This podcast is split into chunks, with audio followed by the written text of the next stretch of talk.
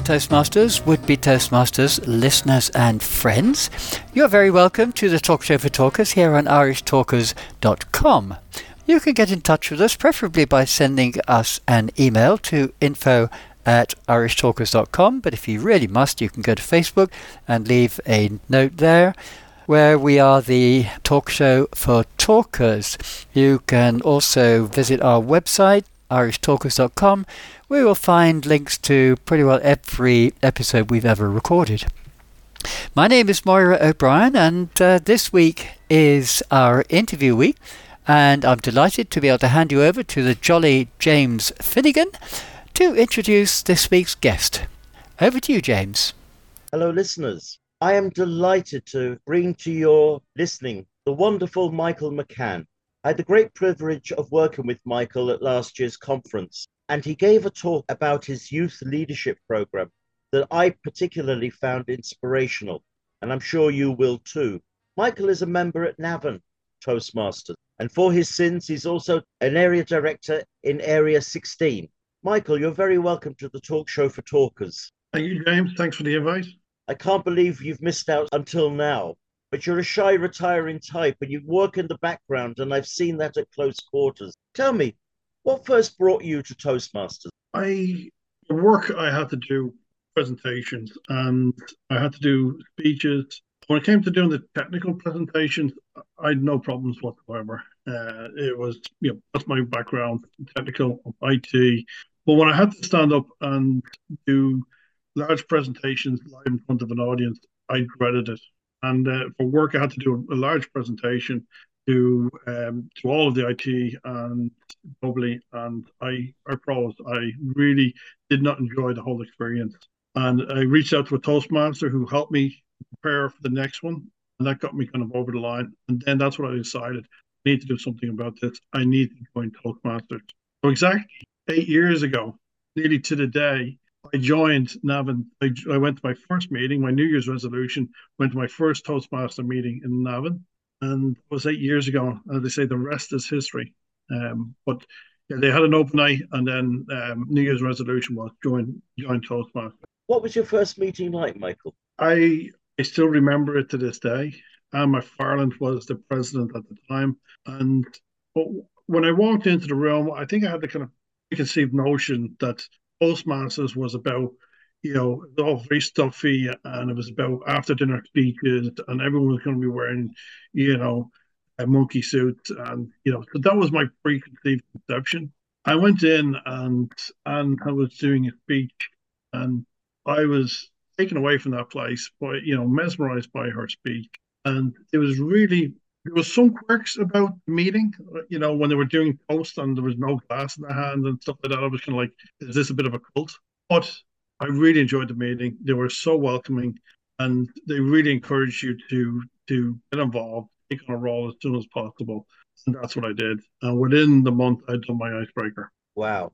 And as you say, you've never looked back since. Yes, yes, never looked back. And, you know, that's kind of went through this journey, I really took on, um, you know, encouraged by Anne and, and Pat Foley and a number of the, the kind of senior members there. They really encouraged me to kind of get it stuck in, get the speeches done. So very quickly, I moved through my CC and my TL manuals, and I was really they were encouraging you to kind of to, yeah take it on, do the manuals, and you know just keep on doing, you know, get involved, keep doing it. I suppose the key thing was don't waste a meeting.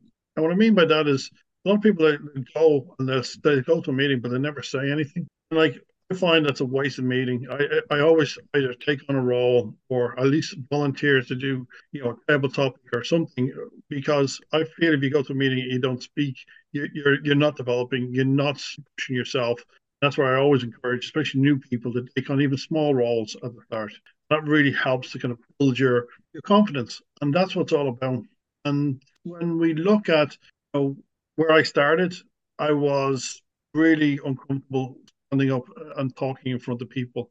And now, where I've come to now is I've no problem standing up and talking in front of anybody. What I what do I get out of Toastmasters is when I see new people coming in and I work with those new people and help them to kind of come out of their shell and find their find their voice. That's really what I get out of Toastmasters now is just seeing these people uh, come in, find their voice, and really see their confidence building. Building it's uh, you know so that's what I get out of Toastmasters now, and that's why I'm I'm so actively involved in the club and in the area. Well, you're an obvious mentor and supporter, Michael, and you gave a wonderful speech at last year's conference about your youth leadership program. Perhaps you might tell us a bit about that. Yeah, so it was kind of post COVID. We've been looking at doing the youth leadership, and we've we've been looking at it for for a number of years. And I think it was Brendan Helton had um, he had reached out to us and he shared some information around the youth leadership. We'd attended a couple of talks on it, and there's a whole international program around youth leadership. And really, what it is is there's a set manual, you've got an instructor manual, and you've got like uh, um, manual for the for the kids that are doing it, and it's fairly structured. It's over eight weeks. You you you kind of go through and you develop both their, their speaking, you know, all the different stages, like similar Speechcraft, but you also then do the leadership stuff as well, and actually run the meetings themselves. But what we do is slightly different. Was the manual is only the content. Just you know, you know, you don't want to just read from the manual. So what we did is we worked very closely with with, with Brendan and uh, Burnett in the UK, and what we did is looked at method of instruction. How should we actually teach this? How should how can we get a point across? What are the tools that we can use um, to get the you know not to read from the manual, but what tools can we use to help the kids to message across to them to, to educate them? And I was really took and also a corporate approach. So it wasn't you know I use manuals I use um, PowerPoint presentation, and we had a very structured uh, approach to doing it, uh, and that worked really, really well. Uh, I think in the past people have done it and they've done it without any slides, without any handout. Where I took the opposite approach. I did it very much as if I was doing a corporate workshop. It was all structured. It was PowerPoint presentations for the kids can follow along, but also was really interactive. And we used lots of little kind of games with the kids to get them to start engaging with us. And initially, know, the, there, there was a you know, the teacher were like, uh, we don't know about this because we weren't pointing out all the mistakes that they were making. What we were doing was we were using positive reinforcement. We were picking out things that they did well, reinforcing with them, you did this really well, you do this, maybe you could enhance this. It was really the Toastmaster, you know, approach, which was slightly different than you know the traditional way in the schools where the teachers will you know, they'll point out all your mistakes so you don't make them. Well, for us, we took a slightly different approach. And I know there's some teachers scratching their heads for the first couple of weeks, but then afterwards we start getting the kids to run it themselves. And we found that this approach worked really, really well. The guys found their, they really did find their voice. And from, if you look at the kids from the first week until you know, week seven, we couldn't shut them up. You know, they were running the meetings, the table topics, they were all volunteering. And then what we did as well is we used you're supposed to have a showcase event at the end where you run a meeting. Well, we did a slightly different one where we worked with the students and we identified you know, the number of students volunteered to do speeches. What we did is we took part as, their, as part of their graduation. I went up and gave a small speech around what is Toastmasters, what is youth leadership, and explained it to the parents, the teachers, and and the kids came up and they did a number of speeches. Now it's integrated into the agenda. They do, you know, two or three speeches at the start, and then back at the end, and they do another two or three speeches. And it was really around their experience for their year, and this was their transition year. So they're talking about five speeches were about their transition year, and it, it was unbelievable because it brought everybody together: the parents, the teachers, and the children, and the experience that they that they gained. And afterwards, they, you know, everyone couldn't speak highly enough of how they'd seen these kids develop over that period. And we also had some, you know, that were special needs. And what we found is they were the ones that actually blossomed the most because beforehand, you know, they didn't get really engaged. And what we what they did is they had so many questions. Once they kind of got the rules of engagement and they figured out what to do and how to kind of write a speech and how to respond to a table topic and how to do for roles, they excelled at it so much so that you know, in the last couple of meetings, they were doing they were trying to do all the table topics. We had to limit the numbers that they could do because they were answering every single table topic. So see that transformation from you know very shy, not willing to say anything in front of the class, to you know seven or eight weeks later not being able to shut them up. Um, so that for me, that's what I got out of out of the youth leadership, seeing that transformation in front of your eyes and be part of that transformation and seeing the kids now going on and doing, you know, being now very active and doing other stuff outside of the school. And I hope to see these will be kind of, you know, future Toastmasters as well. Well, I think that's a wonderful story, Michael. And as you say, there'll be future Toastmasters. And the additional benefit is that parents and teachers and family members will get to know about Toastmasters without those preconceptions that you described earlier. Uh, and if you look at it even from um, we've we've had open nights, and you may have you know a small number of people that will attend. We with the graduation, there's 200 people there at the graduation, and like a free um, night from a Toastmaster point of view because you know you're getting the message out there. There's kids are doing the speeches, and it's in a very kind of positive and reinforcing environment. So it's a very cheap night from from a PR perspective because you've got a captive audience, and um, yeah, uh, it was also great. The kids were all dressed up in in you know in their ball gowns and all that type of stuff. So it was it was it was a great night, and it was really really positive. And Michael, where could you find out more details about this program? Is there a website or is there an email address that people could contact? Well, Liz Burnett, uh, she's looking after it this year, and um, it's on the Toastmasters. I think District 71 has a section there around um, youth leadership. There's also uh, on the Toastmasters International website, there's also um, a section there around youth leadership. And I'd be happy to, you know, I think at the conference this year, we're also going to have a stall for youth leadership. And but I'm happy for people to reach out to myself or Brendan or Liz, and we can share the details. I'd really encourage Toastmasters to take it, look at this. You know, I know part of your Distinguished Toastmasters um, DTM path, you can do the youth leadership. But I'd also I'd encourage Toastmasters to look at this, especially Toastmasters that have been there a few years. What can you give back? You know, what can you give back to your community? This is something really, really fantastic you can do. It's, it's not just your personal development. What can I give back to the community? And it also it reinforces then Toastmasters as more of a community club than just you know an abstract international club. You know, so that's what I really would encourage people to have a look at it. Um, doesn't take up that much time. Once you've done it once and you've you've kind of you've built up the materials, you've built up the manuals, you know what you're doing. It doesn't take an awful lot of time then after that. I'm willing to share any of the we've we've created, any material that we've created in support of the official program. Um, we, the manuals are also available on the Toastmasters International site. They're heavily discounted. I think they're like something like two two euros or two dollars or something for, for, the manuals. Really cheap, um, and I definitely encourage other Toastmasters to have a look at the program and see what you can do to actively give back to the community. Well, it's wonderful work, Michael, and congratulations and well done to all those involved. Let's come back to you. Here's, here's, here's the the $64,000 question. What would you change in Toastmasters? Where do I start? no, I think I, I, think there's been a lot of change in Toastmasters over the past number of years. When you think about we've just gone through the COVID and the whole hybrid approach, and we've just moved, you know, moved from manuals that were originally kind of in the you know 70s and 80s. They were the original concept to a pathway, and pathways is going through another change now um, learning management system. But I think it is Toastmasters is developing. I think one of the things I would change is I think we need to change the external persona of what Toastmasters is all about. Uh, what I mean that from is, you know, the, the website and all that's fine, but a lot of people don't really know what Toastmasters is about. It's the best kept secret.